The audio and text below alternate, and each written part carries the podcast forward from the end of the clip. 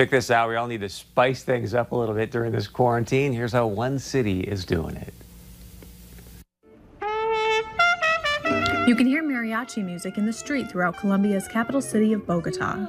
Musicians from around the city can be found accepting tips from delighted residents who dance on their balconies.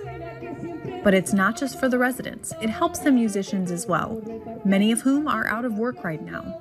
But they're taking this opportunity to liven up their neighborhoods and make fellow Colombians' days a little bit brighter. From Point of View, I'm Anna Johnson.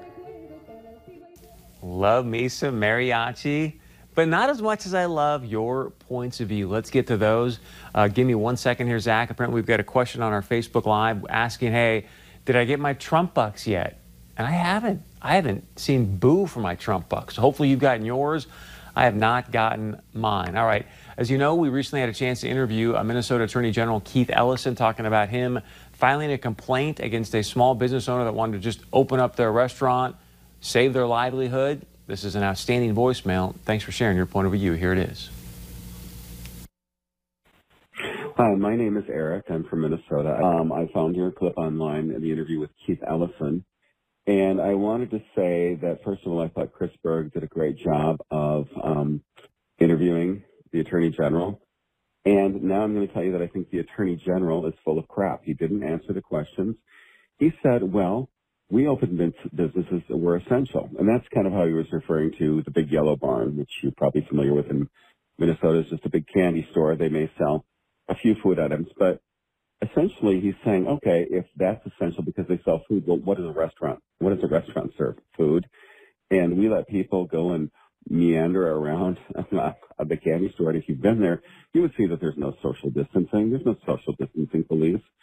So the fact that people can't sit down at a place like Shady's and have a meal, it's completely inconsistent. Keith Ellison didn't defend his arguments. He didn't defend his points of view. He just sounded like someone who's sort of rambling and would say one more thing. I don't know if this is political, but I would say uh, at the very least, um, he's not treating people fairly.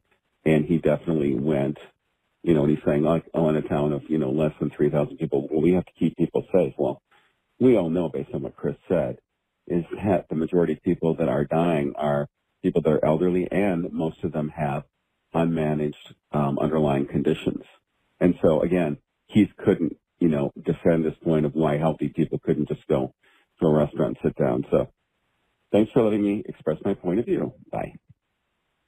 So this show is for. Please, we love hearing from you. You can share your point of view with us 24-7. You got our Facebook page.